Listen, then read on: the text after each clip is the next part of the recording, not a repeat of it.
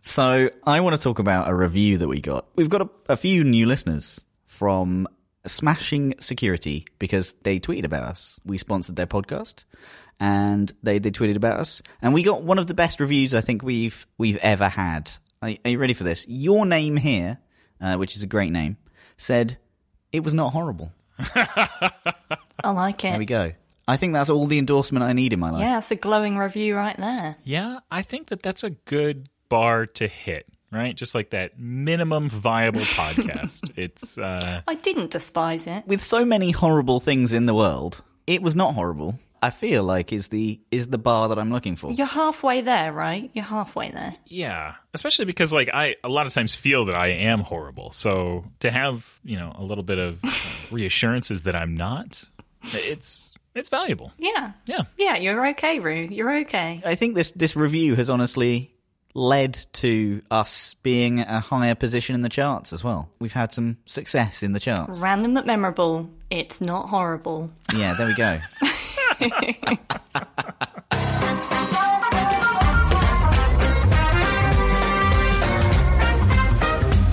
We don't ask for reviews as much as we should. We just got to have a persistent bumper that's, you know, like Was that it though? Was that the ask for No, that wasn't. That was no. because it, I mean, we might not do it very often because that was terrible. no. Okay, listen. Yeah.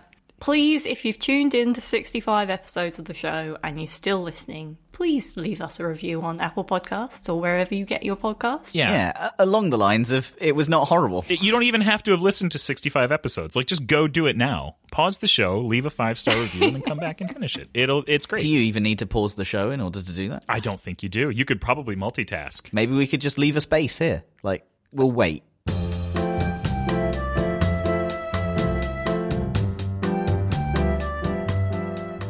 And you can just listen to Roo bang into his microphone. oh my god, is it that loud? I'm trying to plug what do you something do in. with it? I was just I'm just just plugging something in here. It's fine. It sounds like you're falling down a metal staircase in a church.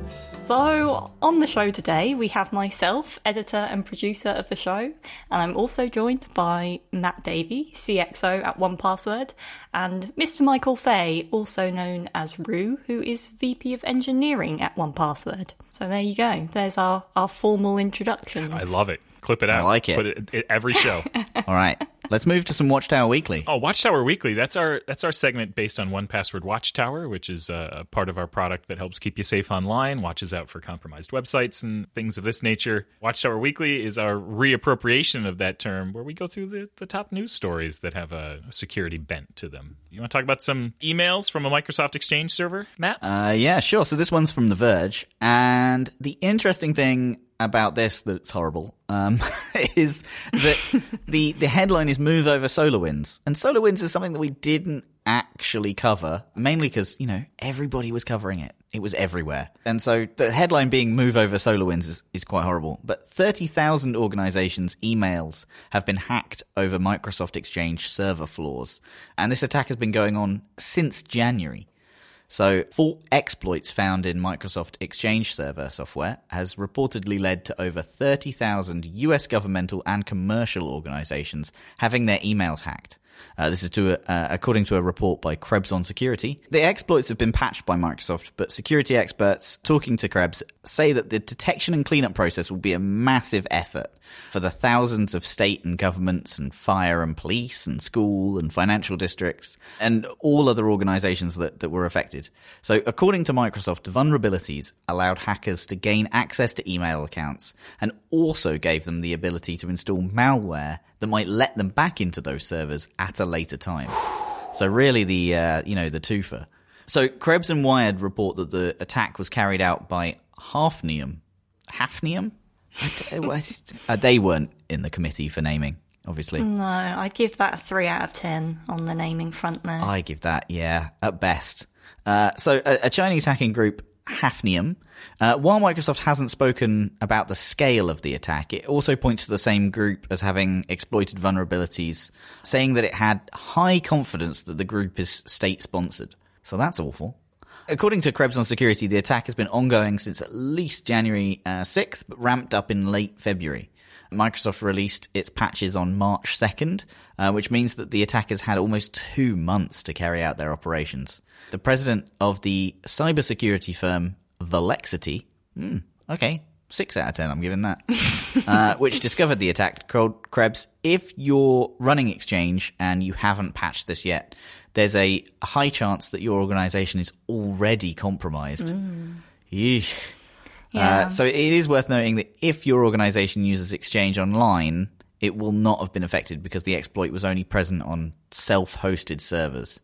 I mean, what a year to self-host your own email server, right? Yeah, that's not great. While a, uh, a large-scale attack likely carried out by a state-run organization may sound familiar, Microsoft is clear that the attacks are in no way connected to the SolarWinds attack that compromised federal government agencies and, and companies last year. So Microsoft said that the company is working closely with the Cyber and Infrastructure Security Agency and that the best protection is to apply the updates as soon as they're uh, available across all impacted systems. So yeah, that's that's horrible.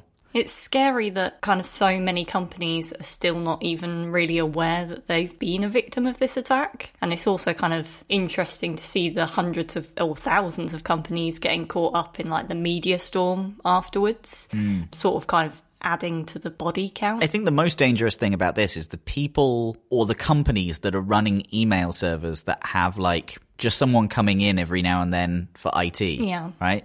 You know, Janet who just comes in on a Tuesday, tidies up the USB ports and prints stuff.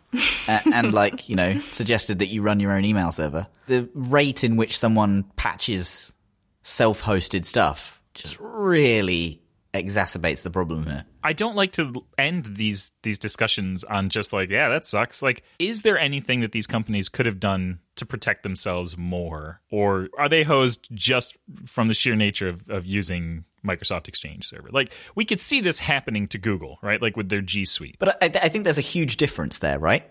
G Suite Okay. is hosted, the patches are immediate, and they are detecting things at a network level. Whereas if you self host, they can't detect things at a network level. They can't install patches. They can't, like, if you are self hosting your own email server or Exchange server, like, if you don't know what you're doing there, don't do it. It's like you are creating your own target almost. I, I mean, I understand that, like, it might be better in some instances, but the advice coming away from this or the way to mitigate this is to either use cloud software or continually update and protect your own infrastructure and like invest in protecting it. Yeah, yeah, that's true. So let's jump on to the next one. So Brave buys a search engine, promises no tracking, no profiling, and may even offer a paid for, no ad version. Brave, the maker of the privacy focused web browser, has acquired its own search engine to offer an alternative to Google and and other competing search engines. So the, the company has announced that it's taking over Tailcat. Anybody ever use Tailcat? nope. no, I didn't know that was a thing. uh, a, a search engine developed by Cliqz, another privacy focused browser business uh, that aspired to compete with Google. Yeah, they're now a Brave shareholder. So Brave intends to make Tailcat the foundation of its own search service, Brave Search. The company hopes that its more than 25 million monthly active Brave customers will, after an initial period of testing and courtship, choose to make Brave Search their default search engine. That is a bet. That is a bet and a half That's a bet and a half. I'm fascinated by this. there's a scale of using Google, right? Like a balance of using Google as a search engine. Because I, I've tried others. I like DuckDuckGo. I want to use DuckDuckGo. But boy, when I search a restaurant, do I want one near me and not in, you know, in Canada or anything like that? Uh, and, and for that, it needs to know where I am. And, you know, when I search for something that I've previously found, I want that thing at the top of the list. So like I understand the the profile that Google are building on me, but boy does it make search accuracy better. And I think what Brave is doing is build that profile and keep it locally and then keep the ad database locally as well and kind of do the referencing there. That way things never get back and kind of link up towards this broader internet of, of data about you. And if that search engine kind of connects into that, I think it would be really nice. Yeah. So the, the next and, and last one is that, you know, Apple have plugged a severe WebKit remote code execution hole. That's a series of words together. Um, Apple recently pushed out security updates for a memory corruption bug to devices running iOS, macOS, watchOS, and for Safari. So Apple is rolling out fixes for a vulnerability in its WebKit browser engine that, if exploited, could allow remote attackers to completely compromise affected systems. So the bug actually ranks 7.7 out of 10 on the CVSS vulnerability severity scale, making it a high severity. An exploit would allow an attacker to remotely execute code and ultimately take over the system. Apple urged affected device owners to update as soon as possible. And they said, keeping your software up to date is one of the most important things that you can do to maintain your Apple products' security. I am constantly telling everybody I know to update their stuff, right? I was late for this podcast because I was updating macOS, but like, yeah, let's talk about what a piece of shit Matt is for for updating his Mac in the minutes before uh, a podcast recording. Like updating your software is pretty important, but don't do it before a podcast recording. Poor time management on his part. uh, Get your priorities sorted, Matt. just us, just us whinging about Mac. He's just trying to prove a point there. yeah, like it's seriously, it really is important and much more important than I believe people understand. We almost do ourselves a disservice as people who make software by putting features into into every update, right? I almost think if you had a, a series of updates that were like, here are the security updates, and then you had a series of updates that were like, here are the features, people would much more likely update the security updates because like they feel necessary. I think people are almost scared of the other side of this, of, of every update brings change and I just want to use this piece of software. So I'm constantly telling people, please update every piece of software that you have. In the case of this specific flaw, if WebKit processed uh, specifically crafted malicious web content, it could lead to a successful exploitation, according to Apple. In a real world attack, a remote attacker can create a specifically crafted web page, trick the victim into opening it, trigger a memory corruption, and execute arbitrary code on the target system. We're looking for positive outcomes from this. There aren't many. Uh, I think we've had two today. Two stories where the answer honestly is just keep your stuff updated. It's a constant battle. Dropping by for a chat today is John Verdi. John is Vice President of Policy at the Future of Privacy Forum. Day to day, John works on issues related to innovation and privacy with a focus on the interaction between law, policy, and technology. He's written Supreme Court briefs, congressional testimony, and Perl scripts, but not all at the same time.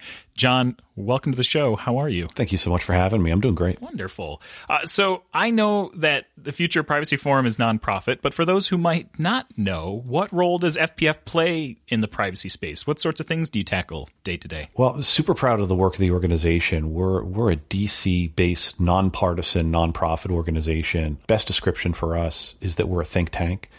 We are supported by foundations and companies, and we work with an advisory board of corporate CPOs, chief privacy officers, academic leaders, and the leading advocates in the data protection and privacy space to try to formulate practical, pragmatic, and protective privacy and security safeguards. We primarily work in the space not occupied by law there are legal requirements that are out there in the world. There are regulatory requirements that are out there in the world. And where we come in is looking at future leaning issues like what are the key data protection and security issues that are going to come up with augmented reality and virtual reality? What does artificial intelligence and machine learning mean for privacy? And we engage on those issues with our advisory board and with, with stakeholders. And we try to be a, a fair broker educating policymakers in the United States and around the world about why these issues matter, how the technologies and business practices work, and what practical solutions are out there to promote the benefits and mitigate the risks of digital technologies. Wow, that's that's really interesting. It's sort of like, as you said, you, you operate independent of law law firms and things of that nature. There's got to be a lot of freedom in that type of approach, right? To sort of go where the winds are blowing you and, and where you think that the, the most important issues are to deal with. So what are some of the biggest threats and challenges to our privacy today from your point of view? And what's your viewpoint on them? Are, are you optimistic or is or is it sort of a, a dreary a dreary outlook? I hope it's not a dreary outlook. We're we're certainly um, we're certainly optimists about technology and data. And I think we're unique in this space in occupying a place where we are optimistic about online products and services.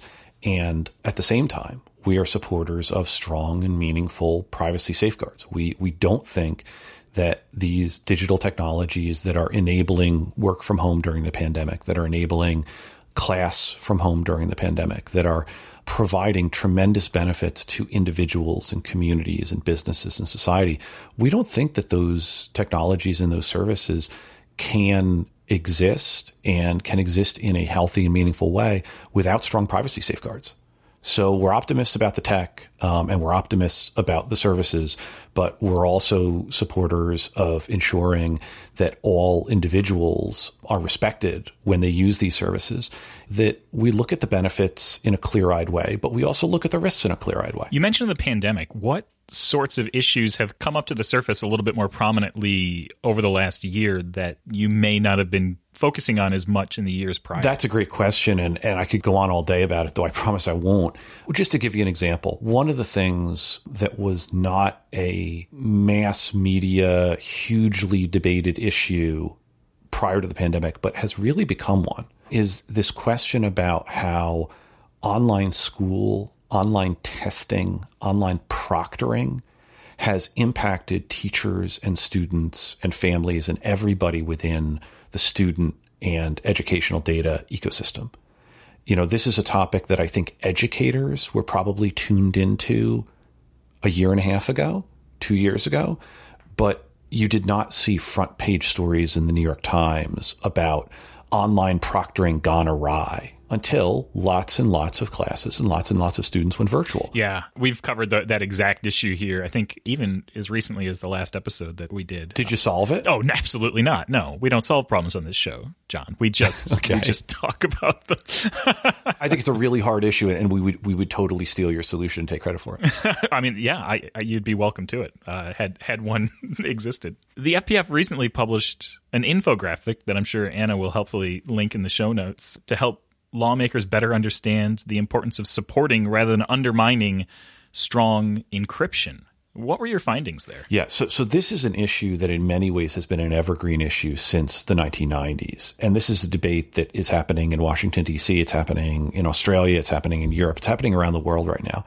And the question is, how do governments who have legitimate interests in safeguarding their citizens and investigating crimes engage with cryptographic technologies that, on the one hand, form the underpinning of the security ecosystem on the internet, and on the other hand, can help criminals conceal their activities. That's a hard problem. I think that a constructive approach to that problem involves better understanding and better appreciating exactly how important strong cryptography is to safeguarding individuals as they access online products and services, safeguarding companies and their data as they move that data around online, and safeguarding the communications and, and, data of government officials themselves as they go about running election campaigns and doing the daily work of lawmaking and rulemaking. So, what we observed is that many lawmakers are not technical folks. Nothing wrong with that. I mean, there, there's no requirement that somebody have a computer science degree or have a technical background in order to run for office, nor should there be. And many lawmakers, as a result of that, I think, had an understanding of cryptography that was perhaps limited. And what we tried to do when we engaged in the research and when we published the infographic and when we worked with, with a lot of members of our advisory board to, to try to get this right is we tried to present a engaging and compelling method for members of Congress, for their staff, for lawmakers and, and regulators around the world to be able to look at something visual and understand how pervasive strong cryptography is within the internet ecosystem, what sorts of important equities crypto protects. And this is everything from securing uh, critical infrastructure like power plants and, and transit to safeguarding communications between uh, members of the military, all the way to the commercial applications of making sure that consumers are not victims of identity theft or uh, stalking or harassment. And take those benefits, put it in front of folks, and also help them understand how proposals to undermine strong encryption, legislative proposals that would make cryptography either harder to implement or um, undermine it, its effectiveness entirely, would have significant major negative impacts on individuals, companies, and government actors. And that's what we tried to do. I think we were reasonably successful at it. But that doesn't mean these discussions are over. It doesn't mean we've convinced everybody. There are equities on both sides, and, and, and we're trying to ensure that we have a straightforward and honest conversation about the benefits as well as the risks. I think that's a really fascinating approach because it's an argument that I would be incredibly challenged to have because the arguments on the other side of it are legitimate and they're quite honestly very sensitive topics. I think that it's difficult to argue against some of the opposing viewpoints there based on the nature of where they're coming from but to tackle it from the point of view of like yes we could you know we could put backdoors in. We could mandate companies do this. Here's the overall impact to that though. Uh, like this is everything you'd be giving up is really a, fascinating approach. You know I, I, appreciate you saying that. One of the things that we were really committed to as we crafted this uh, infographic is we're really committed to presenting factual examples within this context and not hypotheticals. So you know, one of the things that I've found over the years, and, and look, I, when I was in the Obama administration, I, I, was part of a bunch of these conversations about what are the law enforcement equities here? What are the commercial equities here? What are the civil rights and civil liberties equities here? How does this impact our stature and negotiating position in the global space? Right? There's lots of different angles to this. It, it's not a simple issue. But at the end of the day, what I found when I was having these conversations is that hypotheticals don't get you very far in these conversations with policymakers. Folks are often not particularly interested in what could go wrong or what could go right. They tend to be intensely interested in what has gone wrong and what is going right. And so when we went ahead and crafted this, um, we used examples that are real world examples of the broader points we were trying to make. You know, one of those examples was, hey, you know, undermining cryptography poses a real risk to the security of critical infrastructure, to power plants and to transit. That's not a hypothetical risk. These attacks have happened. And absent strong cryptography and strong cybersecurity protections, some of them have succeeded. That's a risk that lawmakers and regulators can understand.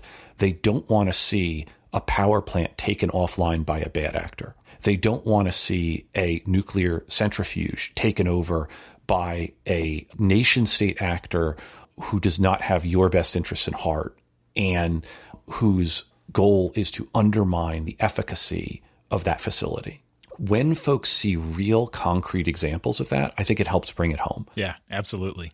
Oh, that's that's really cool. I want to change topics just a little bit, you have a particular interest in dark patterns and manipulative user interfaces. Can you give our listeners a bit of a baseline as to what, what that is? I mean, that's a heck of a way to put it, frankly, um, that, that I have an interest in dark patterns and manipulative user interfaces. Oh, I didn't say a vested interest, okay? It's just you find it interesting. I, I do. I, I, do. That is literally true, but I, but I think the connotation is, is perhaps a bit further than I would go. Um, th- that said, that said, said, I, I agree with you. I, I, think this topic is fascinating. So this is not a new topic. That the question of manipulative user interfaces has been around almost as long as user interfaces have been around. The reason I think it's increasingly important is that lawmakers and regulators have started to take notice. And one of the things that I find fascinating is this question of what makes a particular user interface element a dark pattern. Now, sometimes it's easy to answer that question. So let me just give you an example. I don't know if you've ever been on the web and, and you get to an e-commerce site and um, you encounter a, a big blinking gaudy pop-up that says flash sale next 15 minutes only. You get an 80% discount on our top offerings. Have you ever seen anything like this? Yeah absolutely. Okay spoiler and i think you probably know this that's not a flash sale. It's not good for only 15 minutes only. Right. And if you go back to that site in an hour with a new browser, or you go to it on your mobile device tomorrow, you will get exactly the same pop up. That's a dark pattern. Everybody agrees that if the site is literally lying to you about the conditions of the deal, that's deceptive. Yeah. Right. So it's pretty clear in some circumstances that when a user interface is lying to you in order to get you to take a particular action, to, to buy something quickly, to make a particular choice about your privacy settings, to take an action to, you know, share information on social media um, about your recent purchase, you know, well, that's great if, if you want to, you know, go ahead and promote your purchase or promote the product. But, but to be clear, you haven't received the product yet. So you don't really know whether it's particularly good. And these folks are already urging you to write a review. That's something that, that gets close close to the line, right? Um, and there, Yeah. yeah, and there are other circumstances where user interface choices nudge users in certain directions and to take certain actions, and it's clearly for the user's benefit. It's not a dark pattern. It's not manipulative design, or if it is literally manipulative, it's manipulative in a positive way, right? So let me give you an example. Um, some services are increasingly urging their users to enable multi-factor authentication. Right. That's a good thing. That's a win-win for the company, for the user, and for the security ecosystem generally. You folks know the problems with a password only solution to security. Th- That's a real challenge, right? Yeah. And we know that users sometimes select weak passwords and we can, we can nudge them to select better passwords and some browsers do and some other services do, right? Some organizations implement password rules. But at the end of the day, enabling multi-factor authentication is an unmitigated good in the ecosystem.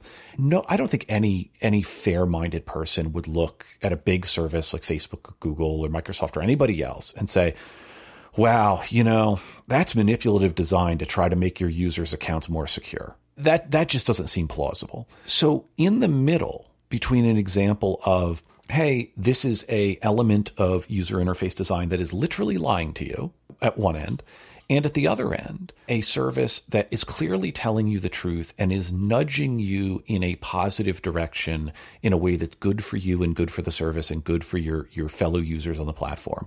There's a giant gray area about what constitutes a dark pattern, uh, what constitutes a manipulative user interface element when an organization is trying to get its users to do something, right? And sometimes this is, you know, the thing they want users to do is to buy something. Well, you know, big online retailers often have algorithmic recommendation engines. Well, I mean, that, that surely benefits the company if you buy more, right? But at the same time, customers really value the recommendations. Is that a dark pattern? Doesn't really seem like it. You know, those recommendations engines have been around forever.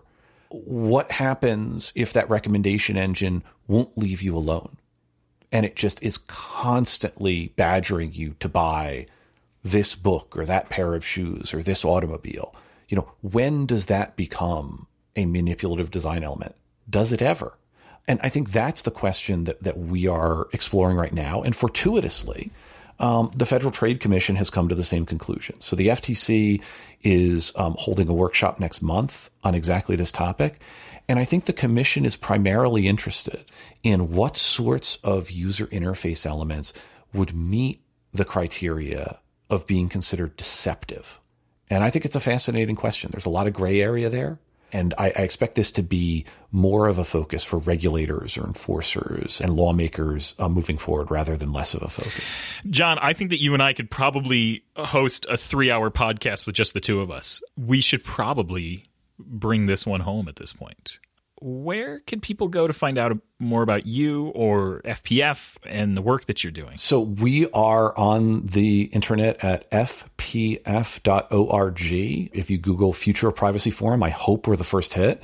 and I tweet at John Verdi and we tweet at Future of Privacy. Very cool. This was an absolute pleasure, and I hope that uh, we can have you back again someday for a follow up because this was this was lots of fun, and I think that we've got a lot of ground that we can still cover. Thanks for having me. Moving on, we have Ask 1Password. This is our listener portion of the show, and we have tons of great correspondence this week. I like using the word correspondence, it makes me sound like Lady Whistledown from Bridgerton or something. Or are you all in on Bridgerton, Anna? I am all in on Bridgerton. London in that needs to be dirtier. It just needs like there's a layer of filth that has been removed from the entire show, Yeah. uh, and and it makes it seem just a little bit unrealistic. You are watching like a heavily stylized period drama though, Matt. I, uh, yeah, I, yeah. So Lily on Twitter says, I love your play your passwords, right? I play along and sometimes I'm better or as good as Roo.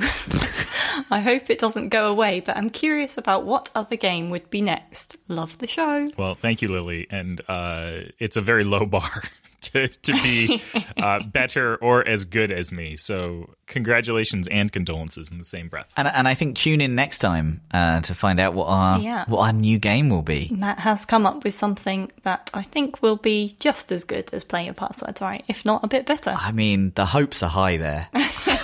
I think the first couple are going to be us finding our feet. So there we go. Bear with us. Yeah.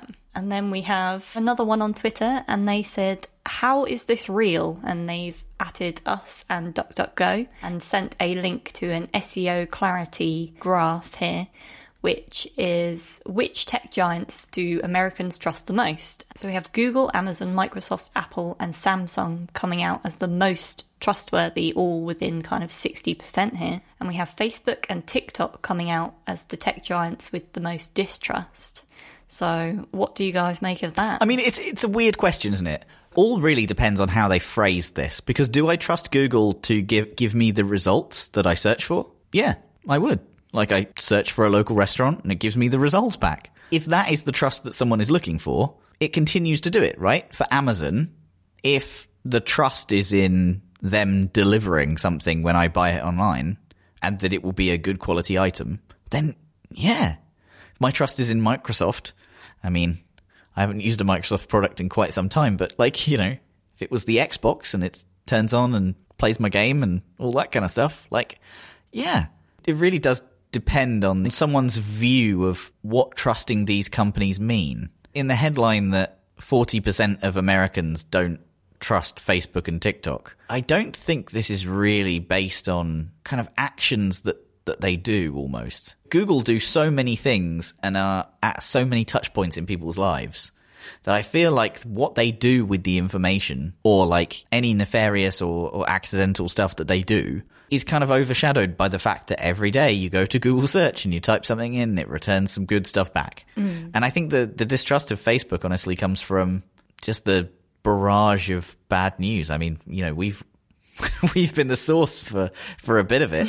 Um, they they just don't seem to make great choices in a lot of areas. So, yeah, I, I mean, I'm I'm not entirely surprised by this. Yeah, same. The ones at the bottom of the list seem right. I would have assumed that Apple would be higher on the trustworthy scale. Apple scores higher on distrust than Microsoft and Amazon, which seems a bit surprising. it almost looks like the frequency of use. If if I use Google every day, I'm going to trust it more than buying an iPhone once every now and then, right? Yeah. Yeah. Yeah, that's true. And if you also have any questions, thoughts, or suggestions, you can get in touch with the show by using the Ask 1Password hashtag or writing in at media at 1password.com. You can also rate or review us on Apple Podcasts or wherever you get your podcasts. All right. I think it is time for the final. I get it right this time. It is the final. It is the final. Final ever. Yeah. We're not even going to bring this back for a Christmas special. It's going to be the final. Play your passwords right. Thank goodness.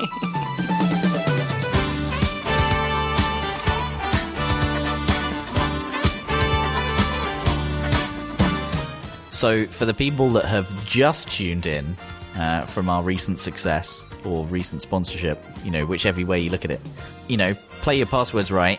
You can go back and listen to the old episodes and find out that, you know, Roo doesn't do too well. Do you really have to hammer on it like right at the end here? Like I feel like maybe that's that's sort of a known quantity at this point. And now now you're just punching down a little bit. All right. So this is the cringy passwords edition, guys. Okay. Is there a bot that's playing along with us today? Lower Sh- bot. should we go lower bot? Yeah, we're gonna go lower. We, we did higher bot last time and he nearly beat us. So uh, So to explain how Play Your Passwords Right works, I'm going to show a password and then reveal how many times that password has been in a breach. I will then show another password and Matt and Roo. They will have to guess whether it's higher or lower and has been breached more or less times than the previous password. So here we go. The first password here is Home Sweet Home with 2,843. And the next cringy password we have is Awesome Sauce. oh dear. I, I was thinking that Home Sweet Home isn't actually that cringy, but then like ah, having awesome sauce as your password. I don't like seeing my password on screen like this. Well, imagine having to share that with someone and being like, "Yeah, this is my password. I'm sorry." um, oh, yeah, do you know what? I bet it's higher. It is. I agree. This is higher. First point for lower bot. It is lower. 1040. I hate it so much. okay, and we're off, everybody. The next password we have is Nincompoop. Uh, lower because no one knows how to spell that. Yeah, yeah. I'm not sure even you've spelled it right there. Anna. That's how you spell it. You can Google it if you want. okay, I'm I'm not going to Google it. I am going to go lower because You really trust Google's search results, so. Matt's trust index for Google is very high. Yeah. It's yeah, that's lower. Wrong! It is 1,301. It is higher. So apparently people can spell it. Wow. Okay, next cringy password is YOLO. These are so good. Uh, This is higher. This is definitely higher. You see, I really want to say it's lower because it's too short to be a password. And I've played that rule since Nope. we started this game, and it's never been the case. Where are all these sites that accept YOLO as a password? the ones that are crummy. and, and why am I not surprised that they've been breached? exactly. It's the ones that are crummy and have been breached. That's those are the ones. Okay, I'm I'm going higher. Same. Who, who attempts this as a part? These are- mm. You only live once, guys. That's the. Uh... right. So you are both getting your first point. It is higher at 7,738. Hey. I knew Quite it. a big one there. you lower bot. Oh my gosh! All right now. Can I just say how pleased I am that this has been my job for the last however many months coming up with these these passwords. Look, we're gonna make the next game just as fun for you. Okay, so the next one isn't an invitation. It's just kiss me. Like the song. Oh, sixpence none the richer. Yep. Shout out to them. I I think this is higher. I'm going. I'm going. I'm. I'm sticking with lower bot on this one. This is lower. Sorry, Roo. It's higher at 82,430. Wee. Pull that in front here. We can do this. That's many. This one's kind of a cute one, kind of cringy one. Cuddles. Cuddles. Is that higher or lower than Kiss Me at 82,430? I'm going to deviate from lower bot here. I'm going higher. Yeah, I'm g- I'm going higher as well. What has your life become? Why is this my life? I just wh- who are these people? this is where I fall behind lower bot. yeah, both me and Roo are going higher. Both wrong. It is lower. oh 35,911. Oh God. Yeah, I th- I thought. Oh, yeah, I thought it. Yeah. How you doing, Lily? You keeping up here? What's the what's your score? So the next one is a cringy password because a lot of people don't like to hear it, to say it. It is the word No. moist. Moist. Oh, I knew it was coming. oh, That higher or lower than cuddles at 35,911. You know what? It's higher. And do you know why? Because people people are like, well, no one's going to want to type moist to guess it. So I'm going to pick moist because people don't like it. okay. Can you stop saying it? It's a horrible word. I mean, okay, so is moisture also a horrible word? Oh. yes. Okay. I like. Okay, lower. Let's just go yeah, quickly. This one's higher. It's moistly higher. Matt, it is lower at 371. No one likes this. You see, oh, Man. lower bot needs a point as well. I gave a point to lower bot. The next one is equally awful, and I'm not responsible for where your mind goes when I read this out. Flaccid. yes, you are. yes, responsible. Is that higher or lower than moist Who has that as a password? at 371? Isn't it a lake? as well. Flaccid Lake. I'm not Googling that, so I will never know. No, it was Lake Placid. Oh, there's a Lake Placid near me, actually. Yeah, yeah, that's the one. Essex County, New York. So uh, this is higher than moist. Well, we found out that you know. 65% of people trust Amazon and, and Samsung. So um, I'm yeah, I'm going higher. 371 is, is quite quite low. I'm going higher. Sorry, guys, it's lower at Ah, Okay, 61 I should have seen that coming. people using Flaccid as a password there. And Lowerbot takes the lead. Damn. Okay, so next one is a phrase that Matt likes to use quite a lot. Do I? Hundo P. Hundo P.